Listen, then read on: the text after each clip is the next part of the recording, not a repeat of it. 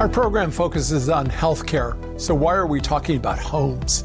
It's because there's a national effort underway that's showing how green and healthy homes can make a big difference for the people who live in those homes. We took that, we went into the Maryland legislature with a plan to uh, reduce and eradicate childhood lead poisoning that we have built on. We built on over a decade and a half. We put standards in place, things that say if you are a landlord, you're not in compliance with the Maryland lead law, you may not collect rent. We're talking with Ruth Ann Norton, the president and CEO of the Green and Healthy Homes Initiative. They believe that we can address the social determinants of health through healthy, safe, and energy efficient homes.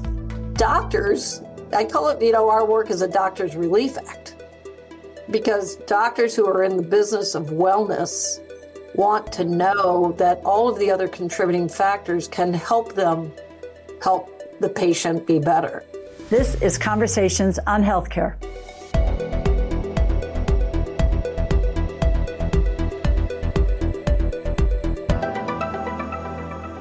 Well, Ruth Ann Norton, welcome to Conversations on Healthcare. It's my favorite conversation to have about housing. So thank you. well, you know, you run such a great uh, national nonprofit, which is really dedicated to advancing racial and health equities and opportunities through healthy housing, which are all very important goals. But maybe you could share with our listeners exactly how you're making this happen. Well, uh, so we've been at it about 31 years uh, and finally feel that a number of things are coming together. I, I, tell my staff the tide is finally meeting us at the shore on um, this work. But our approach is to look at the health of residents and the health of housing and try to address them together. So we understand that if we remove lead paint in housing, that we will have children uh, and uh, newborns, right, who will not be impacted by the neurological, cardiac, and kidney impacts of lead poisoning. If we improve the structures of homes so that we don't have mold, mildew, moisture, or pest issues, better ventilation, we will reduce the incidence of asthma in children asthma in our older adult population, improvements in COPD, therefore improving a kid's ability to get in the classroom healthy and ready to learn, and an older adult's ability to live with greater quality of health as they age. We couple that with injury and fall prevention and energy efficiency work, everything from weatherization to decarbonization and electrification to solar. And we do that for a number of reasons. One is economic outcomes, two are the outcomes on health and quality of life, and three, a better improvement for not only the value of the home and the stability of the home, but it is better for our overarching health. And what we know is that we have shown um, in very hard uh, patient and analyzed data and cost data that we have massive improvements to our healthcare systems, to the ability to reinvest, and the ability to be tangible and transformational in communities, to invest where we have overlooked and dis, uh, disenfranchised communities for a long time, and create better, more resilient, healthier communities, and be able to lead where we have left uh, people on an island in the past and so we're really forward thinking about, especially the climate pieces of this, to make sure that we do not make the mistakes of the generations before us. Well, Ruth Ann, you are uh, tackling some of the most persistent problems in health uh, that we have known about for a long time. So I want to give you a chance to zero in on a few of your tactical approaches uh, your supporters uh, use your comprehensive housing intervention model and a best practices toolbox.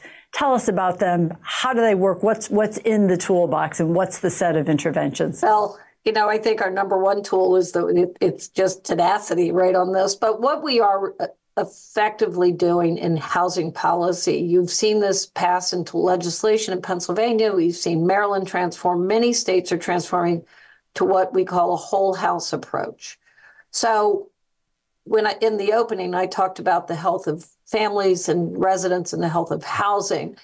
Our assessment, which we developed with HUD, CDC, Department of Energy, EPA, and others, and healthcare, really looks at how do we look at the health of individuals, what in their house is impacting their health or their opportunities, and then how do we look holistically? So it means that in that comprehensive assessment, we're going to measure indoor air quality and ventilation and the things that matter about weatherization, about whether or not we should, uh, you know, make measures to decarbonize if there's carbon emitting appliances, all of that, uh, and how we can upgrade electrical systems, right?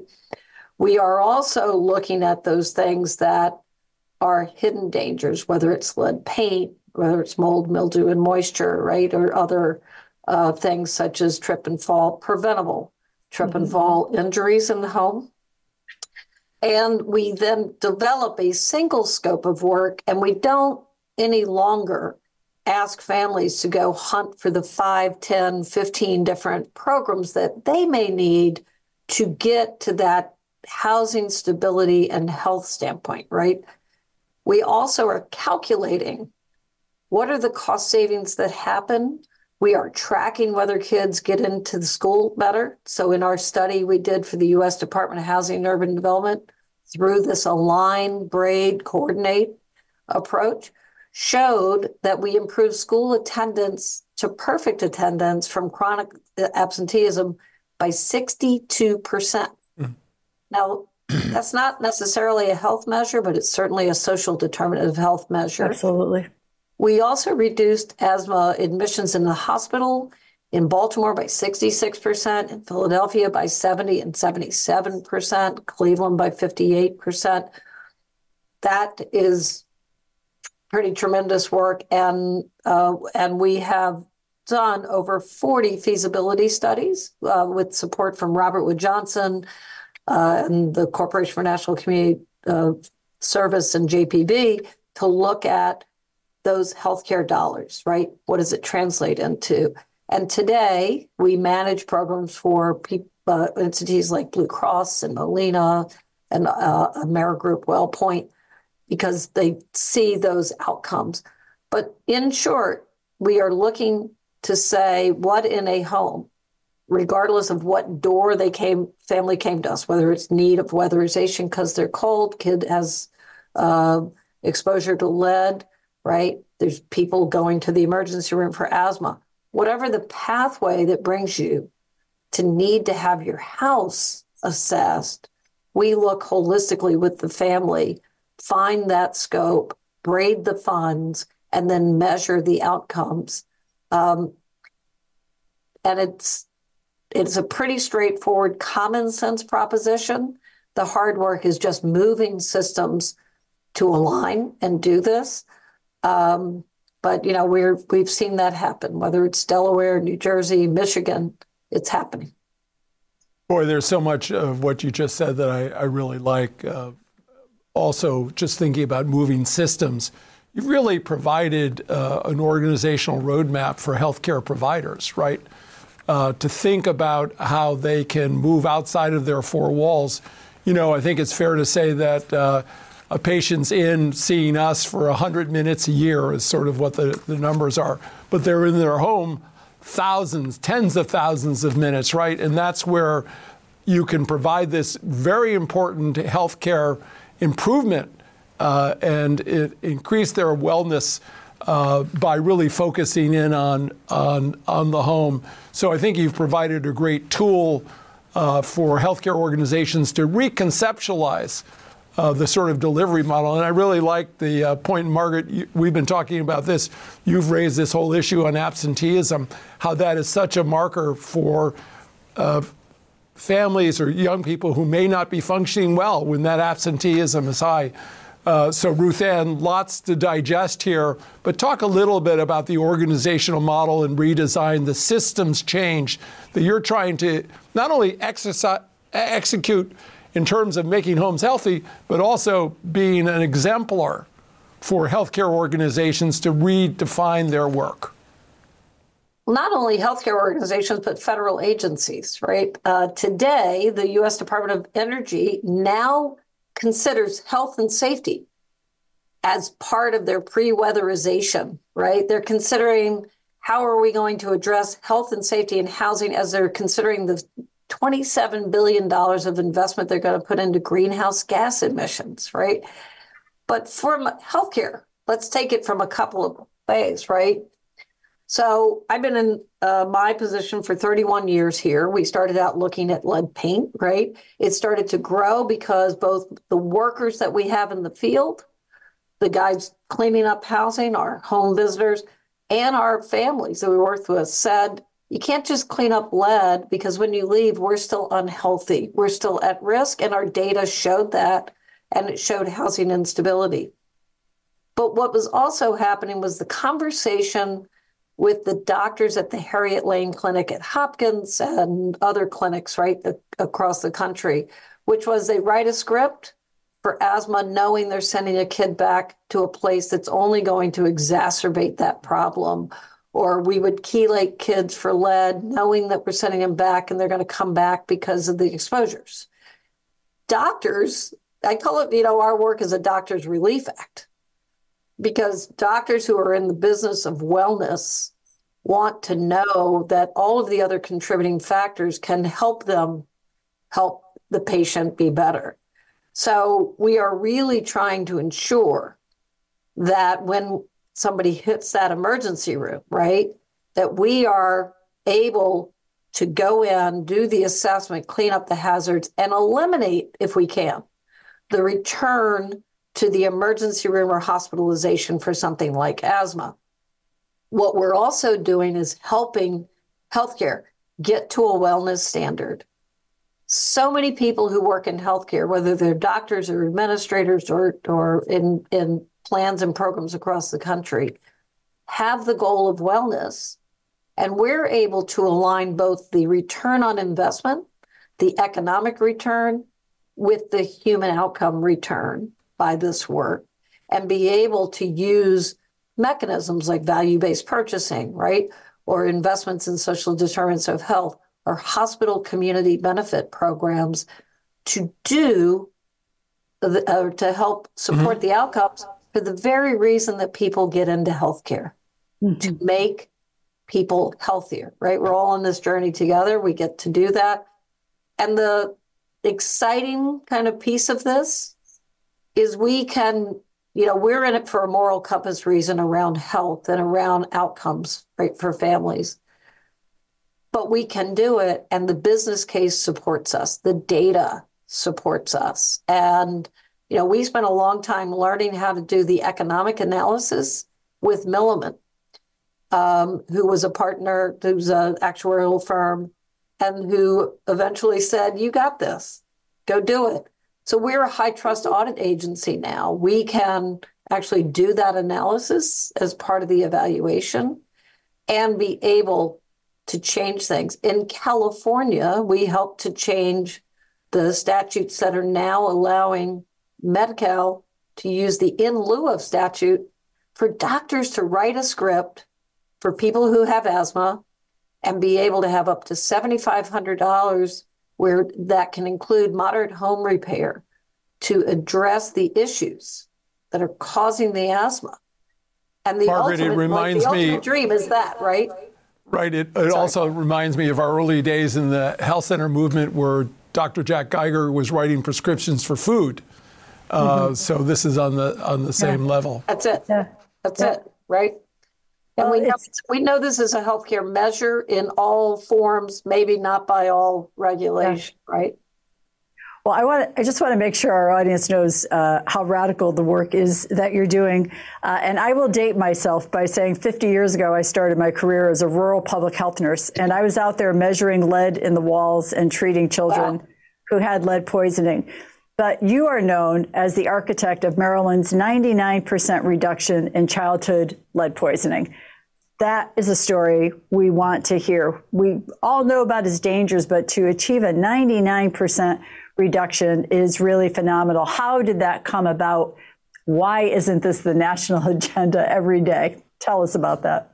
Uh, well, I'll, I'll say 99.4. We're not done All right, yet. 99.4. And uh, according to Duke University, uh, for all respect for everybody who went to Duke, they're my nemesis because I went to UNC. But uh, they have reported that we returned in the first in 12 years we achieved that nine, 98% reduction, and they uh, did a study showing a 44.5 billion dollar economic return to the state of Maryland. And I'll come back to that in just a minute because that did not improve housing condition per se by itself. So, again, why we are doing this more holistically. What we did was made the case on data. What we did was made the case on why in the world were we investing state legislative dollars in graduation rates, in school attendance, in improved educational systems, and not doing the one very tangible thing Right. to ensure that we could get there, which was not to damage the brains of young children before they could get to a classroom and fail grade level reading, right? And we and the all the downhill slope that goes from that. So we went into the Maryland legislature. Uh, you know, there was an article headline in the Baltimore Sun that I still have in my office that said efforts to prevent childhood lead poisoning are doomed to fail. And uh, so we took that. We went into the Maryland legislature with a plan to uh, reduce and eradicate childhood lead poisoning that we have built on. We built on over a decade and a half. We put standards in place, things that say if you are a landlord, you're not in compliance with the Maryland lead law, you may not collect rent in rent court because your house is an illegal rental. It's just the facts of the law. We call it the clean hand statute. We've uh, put legislation in place to prevent um, evictions because people have lead poisoned kids. We stop landlords from asking about lead poisoning. But what mostly we made the case to the public in Maryland that we did not want to have a brain damaged society when we had the tools to prevent it. And so, even for the opposition in the legislature at the time we were fighting this out, so much so that my picture was up as a dartboard uh, for the uh, the people working on the other side. What an honor. Uh, yeah. But now we have such a high rate of compliance. It's better business for the rental property owners. It's better business for the real estate community. It is a better outcome for our schools. Um, and we are starting to see the seeds of that in other areas. In, uh, you know, while uh, in in the census tracts where we did the work, crime rates are actually down.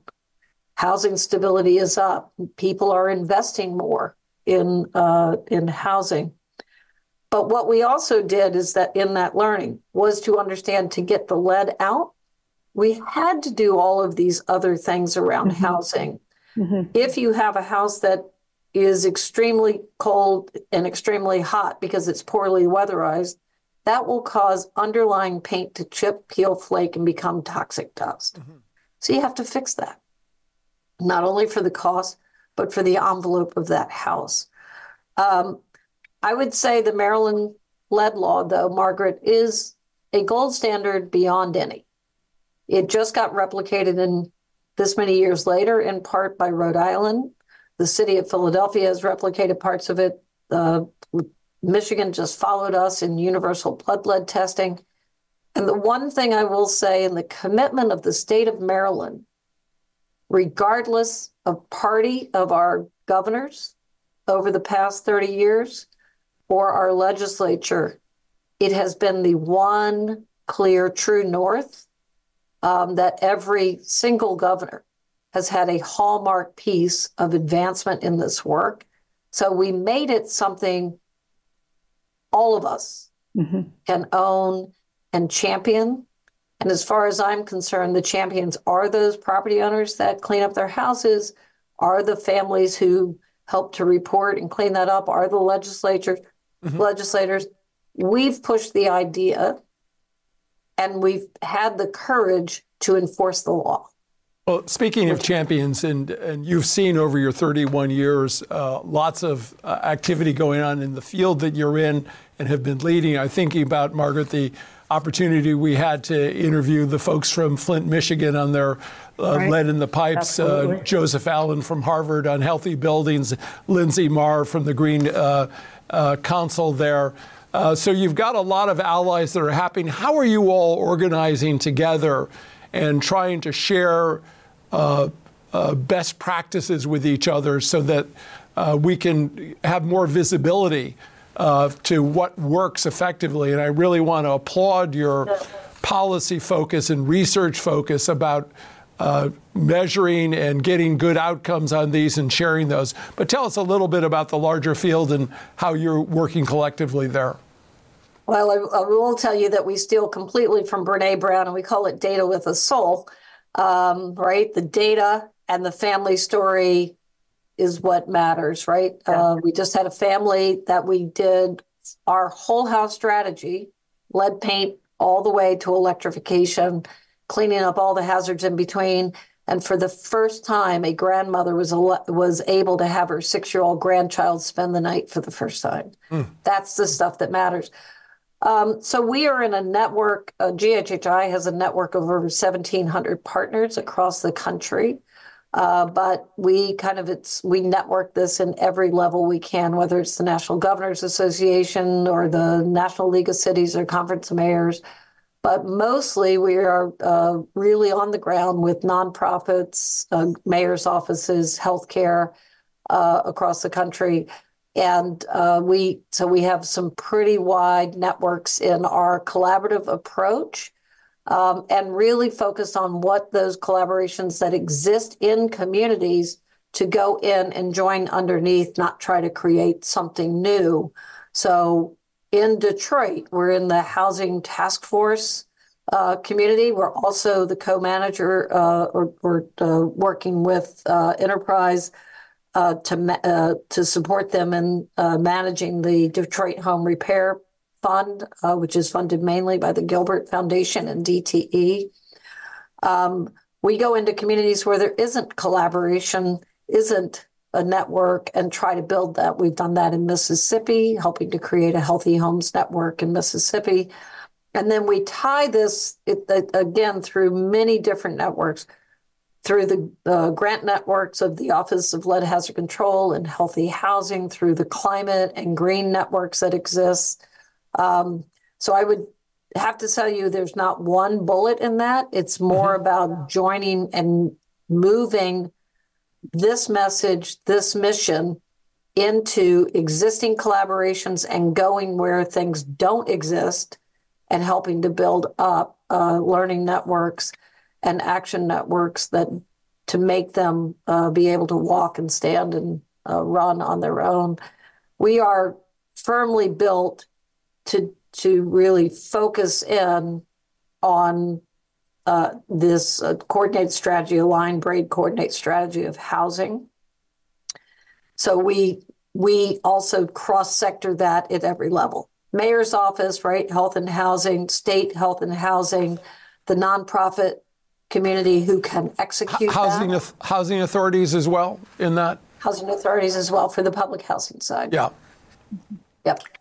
Well, I hope you find a uh, strong partner in the uh, National Network of Community Health Centers uh, across the country because well, this is certainly I, near and dear to their hearts as well. But Ruth Ann, I, I wonder if I can uh, ask it. Seems to me, because we work in many cities and we obviously have been around uh, the country, there are neighborhoods uh, in some of our cities where the neglect and all but abandonment by the owners of the property have resulted in housing stock that is so deteriorated. I, I'm curious, do you ever find yourself uh, at the point where your coalitions are making recommendations not to salvage and fix, but to raze and build new communities for people? 100%. I mean, I think there, you know, there is a point at which we we care deeply on this issue across the board, but let me talk about ho- lowest income homeowners who sometimes get left on an island in communities because the disinvestment is so high uh, they, and they've aged and the ability, right, to salvage uh, housing situations. Uh, we look at that aspect of ownership, right? Of uh, the ability to make the investments within reason.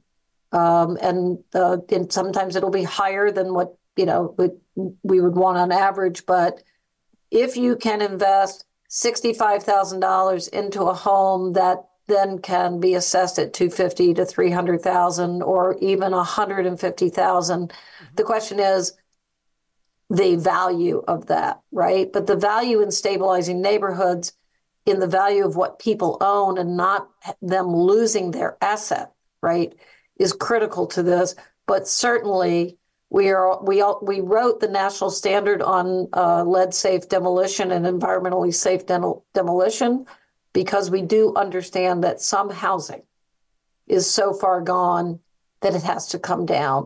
Mm-hmm. And we modeled that behavior in East Baltimore, mm-hmm. uh, where there was a determination made between the city, the state, and nonprofits um, to really look at a community. And we relocated the families that were kind of left on the island and in the heart of East Baltimore. And they were given money to buy a home to support that or to move into better housing situations and the ability to come back to the community when new things were rebuilt. Um, it's a dramatic choice to make. It's a hard choice for mayors to make. Mm-hmm. Um, but the goal is will people be healthier? But you have to take many things into account. When you move an elderly population, that could possibly accelerate their mortality uh, because you are ripping away emotional supports, uh, not only unhealthy housing, right? Issues.